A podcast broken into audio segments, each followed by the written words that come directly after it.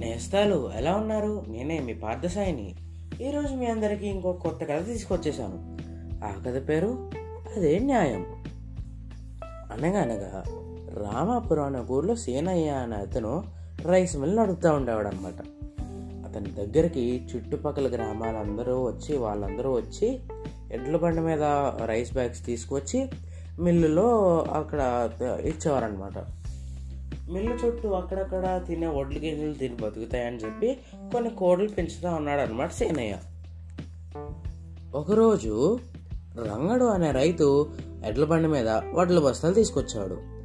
బండి నుంచి దించేటప్పుడు బస్తా కింద ఉన్న కోడి మీద కో- కోడి మీద బస్తా పడి ఆ కోడి చచ్చిపోయింది అనమాట దగ్గరలోనే ఉన్న సీనయ్య అది చూసి రంగడిని కా- రంగడి మీద కోపట్టాడు అనమాట అది రెండేళ్ళలో పెరిగి పెద్దదైతే అది రెండు వందల రూపాయలు విలువ చేస్తుంది. తెలుసా నీకు అది రెండు వందల రూపాయలు ఇవ్వు ఇవ్వు అంటూ కూర్చున్నాడు.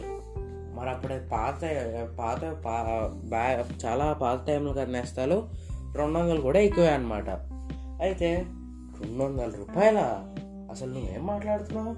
అంత డబ్బు నా దగ్గర లేదు అంటూ మళ్ళీ రంగడు అనేసరికి ఊరి పెద్ద దగ్గరికి వెళ్ళారు ఇద్దరు.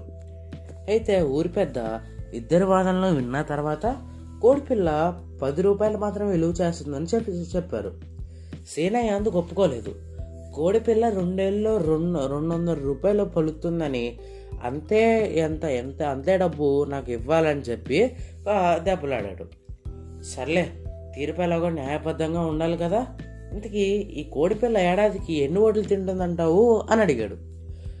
అప్పుడు ఆ సీనయ్య కనీసం బస్తా ఓట్లు తింటుందండి అని సమాధానం ఇచ్చాడనమాట అంటే రెండేళ్ళలో రెండు బస్తాలు తింటుంది. ఒక పని నువ్వు రంగడికి ఆ రెండు బస్తాలు వడ్లు ఇవ్వు. అతడి దగ్గర రెండు వందలు తీసుకో అని చెప్పాడు. ఆ గ్రామ పెద్ద అనమాట అప్పట్ అప్పుడు బస్తా వడ్లు ఖరీదు మూడు వందల పైనే. అంటే రెండు బస్తాలు ఖరీదు ఆరు వందలు దాటుతుందన్నమాట దాంతో అత్యాశకు పోతే తనకే నష్టం ఉందని గ్రహించి సీనయ్య వెంటనే గ్రామ పెద్దకు క్షమా క్షమాపణ చెప్పి మొదట చెప్పగానే ఒక పది రూపాయలు తీసుకొని అంగీకరించారనమాట. అయితే ఈ కథలో నీతి ఏంటంటే మనం ఎప్పుడు అత్యాశకు పోకూడదు.